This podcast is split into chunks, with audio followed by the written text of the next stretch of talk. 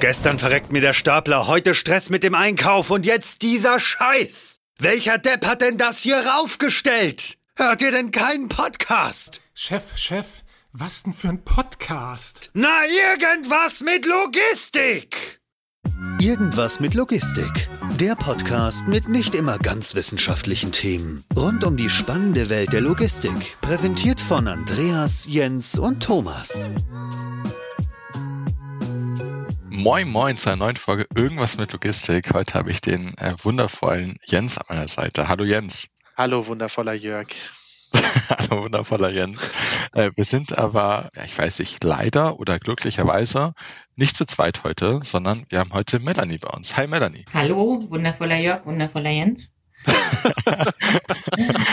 es kann äh, alles wundervoll bleiben. äh, alle benehmen diese Folge. Ja, äh, Melanie, du bist äh, von Lufthansa Technik Component Services. Äh, wir haben extra vorher darüber gesprochen, äh, was ich alles reinpacken soll oder nicht. Das ist ja schon relativ, äh, wenn man nur Lufthansa kennt, äh, wahrscheinlich ein ähm, bestimmter Arm der Lufthansa. Kannst du es vielleicht nochmal selber dich introducen, damit ähm, ich dir nichts Falsches erzähle? Ja, klar, sehr gern. Lufthansa Technik Component Services ist eine Tochtergesellschaft von Lufthansa Technik und zwar in den USA. Und Component, Komponenten sind praktisch Flugzeugersatzteile. Ne? Die müssen ja immer ausgetauscht werden, alle paar Jahre müssen repariert werden, wieder eingebaut oder ja, so eine Sache machen wir ähm, hier und äh, ich mache den Logistikteil, weil die Teile müssen ja auch zu unseren ganzen Airline-Kunden kommen oder in unsere Werkstätten oder zu unseren Suppliern. Genau, und dafür bin ich mit meinem Team zuständig auf der US-Seite. Und wie bist du so in die Logistik, ja, ich will mal sagen, abgerutscht, beziehungsweise reingekommen? wie hat es dich in die Logistik verschlagen? Was hat dich daran? Bist da reingeflogen. Reingeflogen. Ja. ja. Fünf Euro ins Phrasenschwein. Und ähm, wie hat, was, was hat dich im Endeffekt auch so ein bisschen vielleicht gecatcht an der Logistik oder war es eher ein Zufall, dass es jetzt so gekommen ist? Mm. Nee, ja, ja und nein. Also ich habe in Magdeburg studiert, äh, BWL, ganz klassisch noch und hatte als Vertiefung internationales Steuerrecht. Ja. Ich dachte, cool, kann man international arbeiten, mache ich. Und ähm, fand das schon irgendwie im Studium total langweilig. Bin auch durch ein paar Vorlesungen da durchgefallen und habe dann bei Ernst Young in Chicago ein Praktikum gemacht im Auditbereich zur Busy Season, wo sie immer, das heißt, da werden die meisten Firmen äh, auditiert im Frühjahr und die Menschen arbeiten immer bis nachts um eins, sechs Tage die Woche und als Praktikant oder in den ersten Jahren machst du da immer so rote Häkchen hinten dran. Da habe ich gesagt, auf keinen Fall kann ich das werden. Das ist ja ganz furchtbar. Und was, was gibt es denn, was vielleicht viel praktischer ist und wo man sieht, was man macht im BWL-Bereich? Und ähm, ja, und dann bin ich auf die Logistik gekommen und hab's nicht bereut seitdem.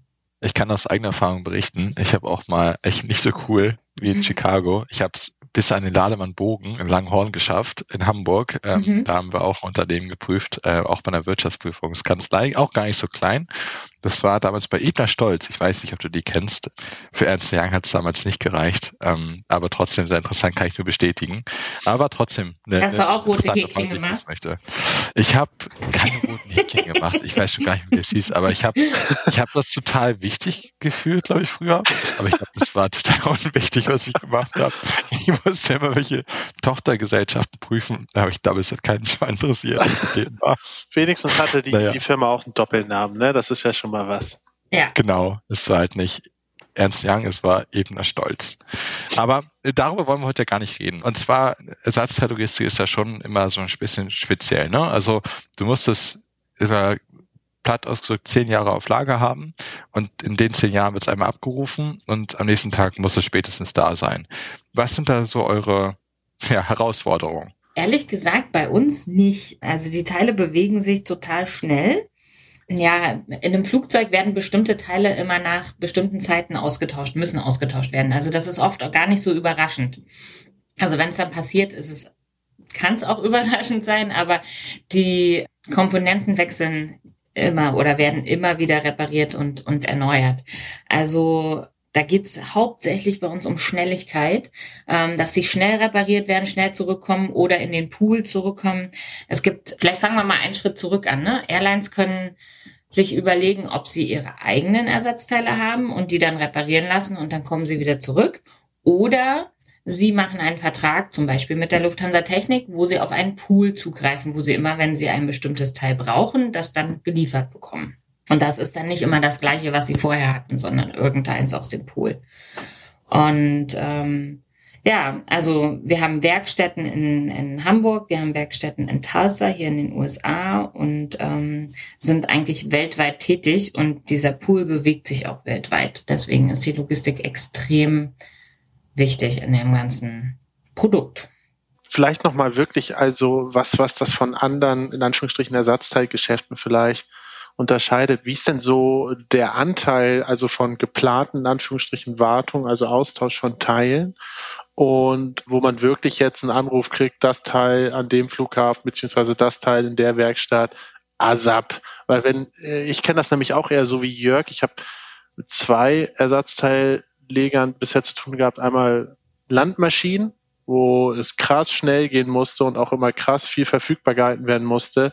Weil wenn da die zwei Wochen Erntesaison ausfallen mit so einer Riesenmaschine, dann gibt's ein Riesenproblem. Und einmal bei, bei Gabelstaplern, wo halt eigentlich mehr oder minder alles immer per Nacht in Transporter verschickt wurde und sehr, sehr viel auf Schnelligkeit und Verfügbarkeit auch gelegt wurde. Aber es war immer vor allem, ich sag mal, ungeplant in beiden Fällen. Du hast ja gerade so ein bisschen das Bild gezeichnet, dass es eher so eine Art Maintenance ist, ein geplanter Austausch. Wie ist da so der Anteil zwischen geplant und ungeplant bei euch? Ich kann es dir nicht ganz genau jetzt statistisch sagen, weil das ja gar nicht so mein Bereich ist, aber was ich sehe an Lieferungen, was sind AOGs? AOGs sind ja Aircraft on Ground, heißt also, wir müssen ganz schnell liefern, ähm, weil das Flugzeug steht und kann nicht fliegen. Das ist ja ungeplant in der Regel. Das sind ungefähr 10 bis 20 Prozent unserer Lieferungen im Moment. Mhm. Und 80 Prozent sind, nennen wir eher Replenishment. Aber was wir im Moment gerade sehen, ist, dass das extrem hoch geht. Ne? Also unsere Supply Chain, also die, die Teile, die wir haben, die sind nicht alle so verfügbar, wie wir das gerne hätten. Aus verschiedenen Gründen. Und dann äh, gehen die EUG-Zahlen in der Regel hoch oder die Kunden ähm, hatten einen Teil erwartet und das ist aber nicht nachgeliefert worden in ihr Lager und dann wird ein EUG daraus, weil es dann, wenn es benötigt wird, eben nicht im Lager liegt. Wieso gehen die total hoch, die ähm, Aircrafts on Ground? Ähm, kannst du vielleicht ein bisschen näher erläutern? Mhm. Also einmal Teileverfügbarkeit. Wir können ähm, nicht so viel einkaufen, wie wir benötigen. Dann wird nicht so viel repariert, wie wir oder oder nicht in der Schnelligkeit, wie wir das benötigen. Also man kann entweder reparieren wir es selber in unseren Werkstätten, wenn wir die Möglichkeit haben, also wenn wir dafür die Tools haben, oder man repariert die Teile bei einem OEM, einem Original Equipment Manufacturer, ne, sowas wie Boeing oder so. Und die Teile, die wir rausgeben, gerade an die OEMs, die brauchen extrem lange, um wieder zurückzukommen. Was halt schlecht ist für unseren Pool. Ne? Da müssen wir eben ähm, noch mehr Teile praktisch da dazu kaufen oder so. Aber das, das die gibt's halt einfach gerade am Markt nicht. Nicht alle, aber einige. Ich finde, du sprichst da einen sehr, sehr spannenden Punkt an, gerade bei Ersatzteillogistik und eben gerade bei dem sehr zeitkritischen Thema Aircraft on Ground, bei äh, bei, bei Lufthansa, denke ich mal, äh, wenn du eben so globale Teile äh, Scarcity, Knappheit hast. Du musst sie aber auf Lager haben, aber du kannst natürlich auch nicht zu viel Lager aufbauen. Das heißt, ähm, gerade da seid natürlich auf funktionierende äh, Lieferketten angewiesen, denke ich mal. Aus meiner Sicht kannst du vielleicht was dazu sagen, wenn es nicht stimmt. Ähm, wie geht ihr sowas an? Vielleicht ist die Frage auch sehr, sehr weit gefasst, aber ähm, wie, wie kannst du das bei dir im täglichen Doing beeinflussen? Vielleicht so ein bisschen ähm, enger noch gefasst. Genau, also ich kann ja beeinflussen, wie sicher unsere ähm, Logistik ist dahinter, ne? Wie, was die für eine Qualität hat. Schaffen wir die Teile schnellstmöglich mit, einer, mit einem guten Preis ähm, durch die Welt zu transportieren? Haben wir ähm, verlässliche Zollprozesse? Exportkontrolle, da gehören ja ganz viele Sachen dazu. Und was wir gesehen haben in den letzten Jahren, also so seit der Krise, dass die Kapazitäten am Markt fehlen, dass ähm, die Dienstleister, mit denen wir zusammenarbeiten, einfach voll sind, ob das Airlines sind, ob das Paketdienstleister sind, die können sich vor Fracht nicht retten sozusagen. Und äh, ja, wir haben uns, was wie wir darauf reagiert haben, ist in auf der einen Seite, wir haben mehr Dienstleister, also unser Portfolio erweitert. Wir haben vor der Krise fast nur mit FedEx und Lufthansa Cargo gearbeitet. Wir arbeiten jetzt mit allen Paketdienstleistern, also UPS, DHL ähm, und ähm, immer mehr Airlines direkt zusammen. Und um da einfach pro Lane, also pro Strecke zu gucken, wer ist der Beste, wer kann uns die beste Qualität anbieten und ja, die nutzen wir dann. Und das wird auch ständig analysiert und dann wieder angepasst, wenn nötig. Mhm.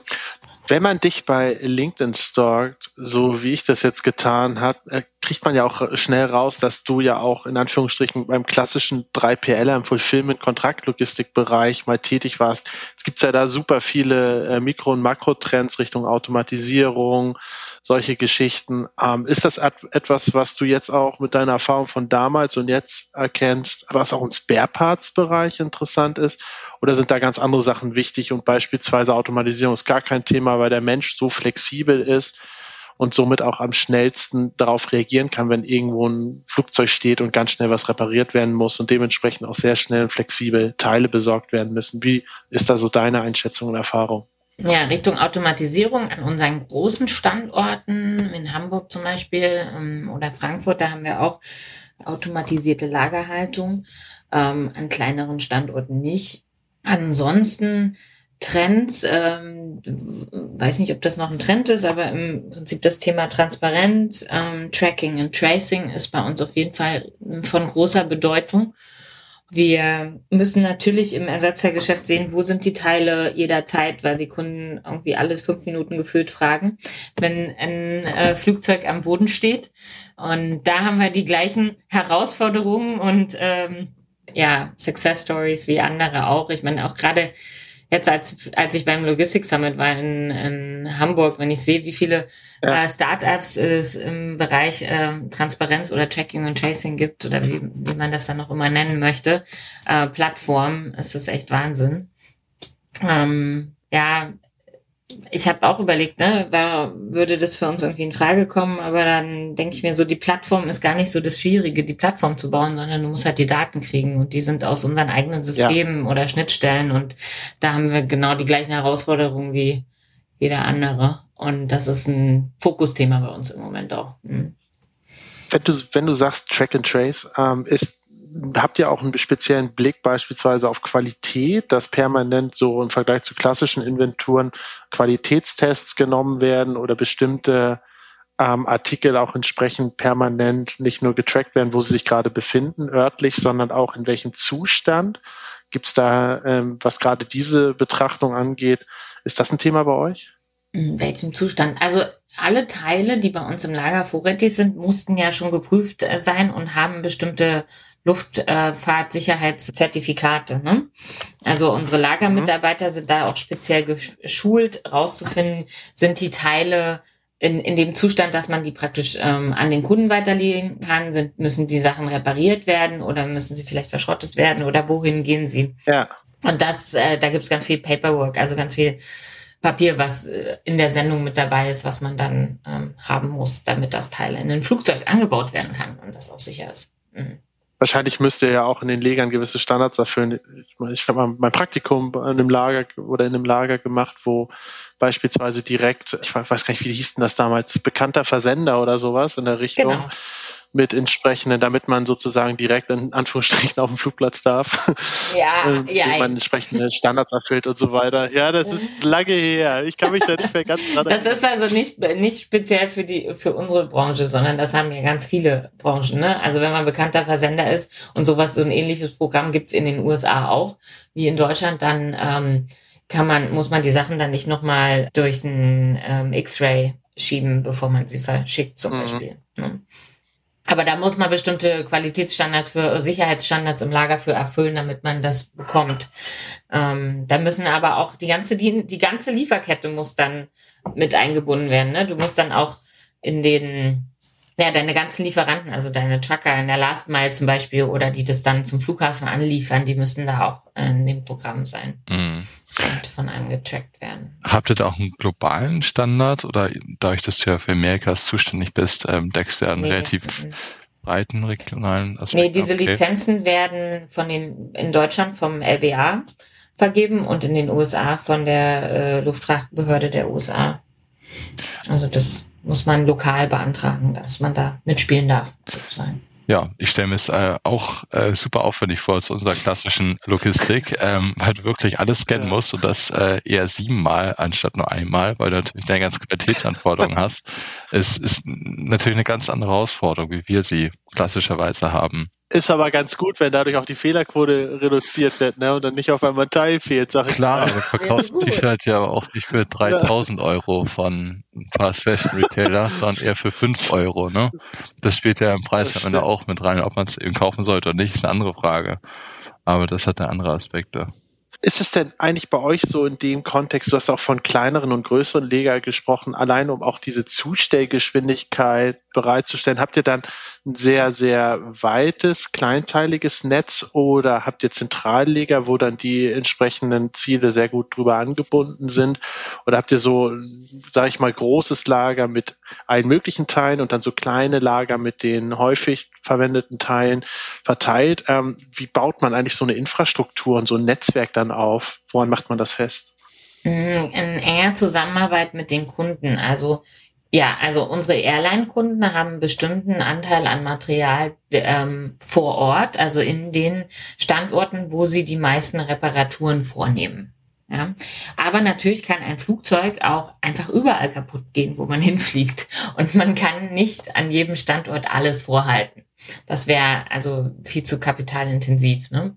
Und das ist ähm, immer eine ganz spannende Frage, wenn, wenn wir uns mit dem Kunden hinsetzen und überlegen, da genau die richtige Balance zu finden, wie viele Standorte haben wir, wie viel Material liegt wo und wie schnell können wir das dann eben von den, an die anderen äh, Destinationen bringen.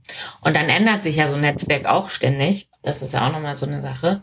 Mhm. Da muss man dann eben auch nochmal reagieren. Aber das ist jedes Mal das neu. Und wo wir dann unsere Standorte haben, die sind hauptsächlich an gut zu erreichenden Lieferpunkten, also an den an der Ostküste, an der Westküste. So Geschichten, ne, wo wir schnell äh, rein und raus liefern können. Wo wir gute Luftverbindungen Da, haben. wo jeder, wo jeder eigentlich auch hin möchte. Genau. Ja, wir haben unser größter, größter Standort in, in den USA zum Beispiel ist Fort Lauderdale, weil wir darüber eben auch Mhm. ganz viel Südamerika abdecken. Ne? Mhm. Oder Mittelamerika, Lateinamerika. Mhm. Nicht schlecht. Also ähm, würde ich auch mal hinkommen, das Lager besichtigen, definitiv. Ähm, wir haben Ja, es ist gar nicht so schlecht, wenn man Dienstreisen hinmachen muss. Ja, muss. Oh, schon wieder. Das ist jetzt die dritte Dienstreise im Monat, aber ist halt ein Muss. Wir haben heute die Möglichkeit, dadurch, dass wir eben mit euch ein, ich sag mal so als Vertreter des globalen Players eben auch in der Soziallogistik auch über diese Lieferketten vielleicht ein bisschen tiefer zu sprechen. Du hast eben gesagt, dass sich die Netzwerke eben doch verändern. Was ja aber nicht so einfach ist. Es ist ja nicht wie ein Tisch von links nach rechts der Wohnung hinstellen, sondern auf was muss man da achten? Also was ist so ein Auslöser davon? Wie zum Beispiel Covid nehme ich mal an, wie zum Beispiel, also Covid an sich, wie zum Beispiel Zero Covid in China, dadurch, dass die ganzen Häfen geschlossen wurden, wahrscheinlich wie die Evergreen im Suezkanal. Und wie schnell kann man da überhaupt darauf reagieren und sagt, entweder, okay, das war jetzt ein Ereignis, wo ich wirklich nachhaltig darauf reagieren muss, oder ich sage, whatever, es wird immer ein Schiff mal quer stehen, da verändere ich jetzt nicht meine ganze Lieferkette. Also wir reagieren total schnell und verändern wöchentlich. Kann ich dazu sagen. An die Seefracht beeinflusst uns in dem Sinne, dass sie dann, wenn in der Seefracht etwas stockt, also unsere Luftfrachtkapazitäten noch enger werden.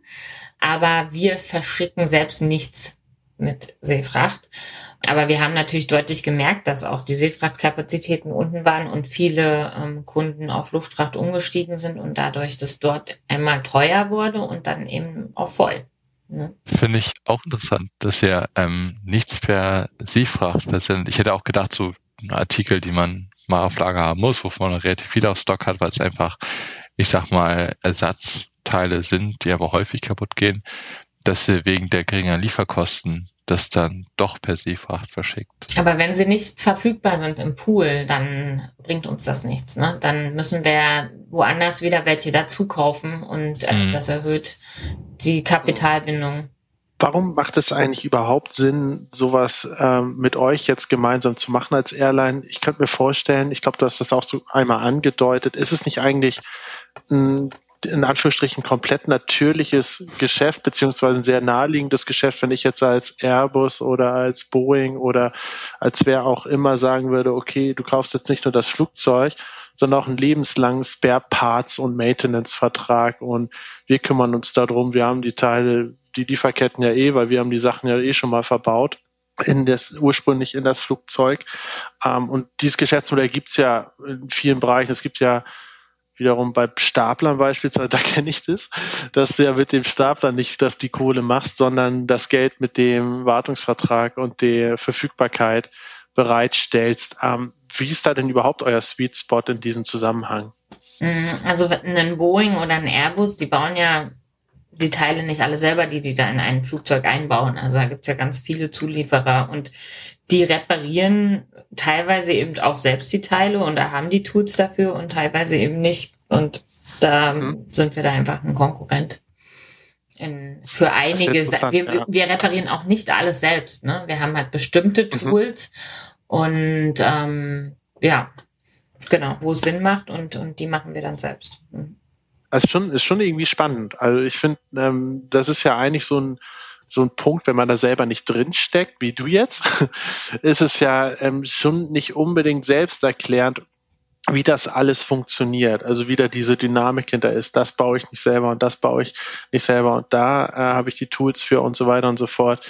Liegt das daran, dass es einfach so komplex ist oder liegt es daran, dass manche Sachen halt eine sehr hohe Sicherheitsbedürfnis dran liegt, dass man da nur mit speziellen geschulten Leuten ran darf? Oder oh. woran liegt das, dass das so, so, so äh, ja aufgesplittet und irgendwie gar nicht so leicht zu greifen ist von außen? Ja, ich glaube einmal, wenn man, also was ich jetzt sehe, ne, ähm, wie gesagt, ich bin ja auch hauptsächlich in der Logistik tätig, aber sehe natürlich so ein bisschen, wie, wie das bei uns läuft. Ähm, wenn jetzt ein, wenn wir ein neues Teil reparieren wollen, dann braucht man die ganzen Tools dafür, man muss die Leute dafür schulen, man braucht, ähm, was weiß ich, irgendwelche Zertifikate und Abnahmen und so weiter. Also es gibt eine re relativ hohe Hürde, da in den Markt einzutreten und die Anzahl derer, die das können, ist relativ übersichtlich.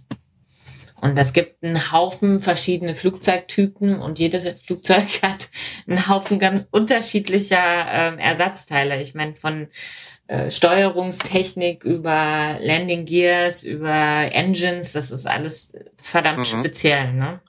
Aber es ist ja spannend, ne? Ich hätte eigentlich erwartet, äh, dass das wie, keine Ahnung, wie in der Automobilbranche deutlich modularer und so auf modulare Baukästen und Automobilbranche gibt es ja auch so Baukästen beziehungsweise Modellbaukästen, wo dann relativ viel abgeleitet wird, bis dann neuer Baukasten ähm, erstellt wird. Und dann gibt's da wieder zig Auto-Varianten, äh, die dann aus diesem Baukastensystem irgendwie abgeleitet werden. Und dementsprechend ist da die Vielfalt ja gar nicht so riesengroß. Wenn man es jetzt, um mal hier, Jörg, um dir mal ein äh, Beispiel zu geben, bei dem Landmaschinenbau-Ding, da ging's um Erntemaschinen, ne? Da lagen da über 50.000 SKUs auf Lager. Und das war jetzt nichts, was jetzt tausendmal im Jahr verkauft wurde, so ein riesen Mähdrescher, ne? Und trotzdem. Ich weiß, 15 SKUs ähm, geht ja. Ich denke mal, bei äh, Lufthansa kannst du ja nur dranhängen, ne? Ich weiß es nicht. Das ist es ja. Ich hätte eigentlich erwartet, dass das deutlich beispielsweise modularer aufgebaut wäre und sehr viele Ersatzteile so Linien und auch äh, Maschinen und Hersteller übergreifend äh, also, funktionieren. Wenn ich mir allein das Cockpit angucke, ist ja schon 50.000. War ja nicht ah, schade. Nee, kriegst du da Rabatt? ich würde gerne mal selber fliegen. Nee, flie fliegen lassen die mich auch nicht. Ach so. Okay. Ich dachte, das gehört zum Einführungsprogramm dazu. Wer sich ja lange der ist eingestellt. Ja, wenn man Glück hat, darf man als Mitarbeiter mal im Cockpit mitfliegen, wenn es keinen Platz mehr gibt. Cool. Das ist schon sehr cool. Das stimmt. Cool. Ja. Vielleicht ab und unser Arbeitgeber auch noch bei Lufthansa zu arbeiten. Mal schauen. Aber sehr, sehr spannend. Ähm, ich finde das auch interessant. Ich hätte jetzt ähm, Jens eigentlich gegensätzlich gedacht. Ich hätte auch gedacht, dass es super viele unterschiedliche SKUs sind. Einfach weil du ja weil es so komplex ist, auch die Technik. Und dass du bei Landmaschinenbau eher relativ viel Standardisierung auch hast, ähm, aber so unterschiedliche ist dann, dann eben doch. Nee, du hast ja ganz andere Stückzahlen. Das ist ja das Ding. Und ich kann mir halt vorstellen, ich hatte halt, bin davon ausgegangen, es gibt ja auch bei Flugzeugen unterschiedliche Klassen, Streckenklassen und so weiter. Dahin und auch werden ja auch Maschinen teilweise nur dadurch, dass Cockpit-Segmente, äh, äh, äh, Kabinensegmente angedockt werden oder zwischengeschoben werden, wird da auf einmal ein anderer Flugzeugtyp draus, wo ich mir denke, so unterschiedlich ist das Ding doch eigentlich gar nicht. Deswegen wundert es mich, dass da so unter viel Unterschiedliches doch tatsächlich so eine Vielfalt tatsächlich vorherrscht. Das hätte ich nicht erwartet. Ich hätte eher gedacht, dass die Herausforderung daran besteht, ähm, nicht zu viel auf Lager zu haben, weil sehr hochpreisig und die Geschwindigkeit krass hoch ist. Ich hätte nicht gedacht, dass so viel beispielsweise über Routinemaßnahmen geht und doch dafür aber die Vielfalt an Teilen so hoch ist. Also man, du hast es ja aber schon angesprochen gehabt mit dem gebundenen Kapital, wo ich gesagt hatte, ja, alles aufs Schiff rauf und dann geht's doch deutlich deutlich äh, kostengünstiger, aber da liegt ja schon ordentlich was immer auf Lager, ne? Ja, das ist so ein bisschen mhm. angedeutet. Ja, das ist ähm, hohe, da sind äh, hohe Kosten gebunden oder hohes Kapital gebunden in den, in den Pools auf jeden Fall. Und das ähm, in dem Airline-Betrieb einmal auf der Seite der Ersatzteller so hohes Kapital, aber dann auch, wenn ein Flugzeug ähm, am Boden ist und eben nicht fliegen kann, kostet euch das ja einen Haufen Geld jede Stunde, da, die das Flugzeug rumsteht. Und was wir sehen, ist, dass die Airline-Kunden da immer mehr ähm, einen Fokus auf die Logistik legen und einfach gucken, wie schnell sie die Teile dann von uns bekommen und da auf immer geringere Lieferzeiten drängen. Was ich irgendwie ja auch ganz cool finde, weil die Logistik einfach einen höheren Stellenwert bekommt in dem ganzen Zusammenspiel und mhm. wir uns da auch darauf einstellen müssen jetzt und da ein bisschen verändern, wie wir Logistik machen. Und einfach viel näher dran sind und auch die Teile besser tracken und wirklich jederzeit wissen, wo das Teil ist und wie es schnellstmöglich irgendwo hinkommt. Das ist schon super spannend. Könnt ihr das dann äh, auch, also wir reden ja auch viel von künstlicher Intelligenz und Predictive ähm, oder Sales Forecasting, was für mich eigentlich das Sales Forecast wäre, wenn ein Flugzeug kaputt geht bei euch. Weil dann wird eine Bestellung ausgelöst im Worst Case, wenn ja. der Flieger nicht mehr abhebt. Inwiefern habt ihr das Zusammenspiel zu eurer Maintenance-Abteilung, dass sie sagen, hm, ein Zeitraum von fünf bis 20 Tagen könnten wir das Triebwerk Schaden nehmen. Genau, in erster Hand liegt das in der Verantwortung der Airline. Ne? Und das können die natürlich auch outsourcen. Lufthansa Technik hat da auch Produkte, die sie anbieten. Zum Beispiel nennt sich das Aviatar. Ähm, ich kann da leider nicht ins Detail gehen, weil das nicht mein Spezialgebiet ist, aber damit kann man Predictive Maintenance machen. Ein super komplexes Produkt. Ja, aber die meisten Airlines sind da wirklich selbst unterwegs und noch gar nicht so automatisiert, würde ich sagen. Sondern in der Regel hat man eben ein Maintenance-Schedule, dann und dann nach so und so viel Flugstunden mhm. muss ein Flugzeug bestimmte Teile tauschen, bestimmte Maintenance muss gemacht werden. Und alles andere ist, wenn es dann halt kaputt geht oder in einem mhm. Check irgendwie rauskommt, dass das Teil vielleicht defekt ist. Das ist im Großen und Ganzen aber oft oder zum Großteil wahrscheinlich auch regulatorisch ja, äh, bedingt, absolut. oder? Und ja. äh, Mhm. Das ist natürlich auch sehr, sehr spannend, weil, weil im Endeffekt, du hast ja eigentlich eine, eine ganz, ganz wilde Logistikposition in dem Sinne. Oft hast du ja, wenn du in der Produktionsversorgung beispielsweise arbeitest, hast du ja spezielle Herausforderungen, ähm, dafür aber einen relativ guten Plan, wann was passieren muss wenn du in der E-Com bist oder in der Distri klassischen Distributionslogistik, hast du relativ wenig Forecast, beziehungsweise tritt der nie so ein, wie das mhm. gemacht wurde. Hast dafür aber andere Sachen, die weniger stressig sind. Du hast ja eigentlich alles aus beiden Welten.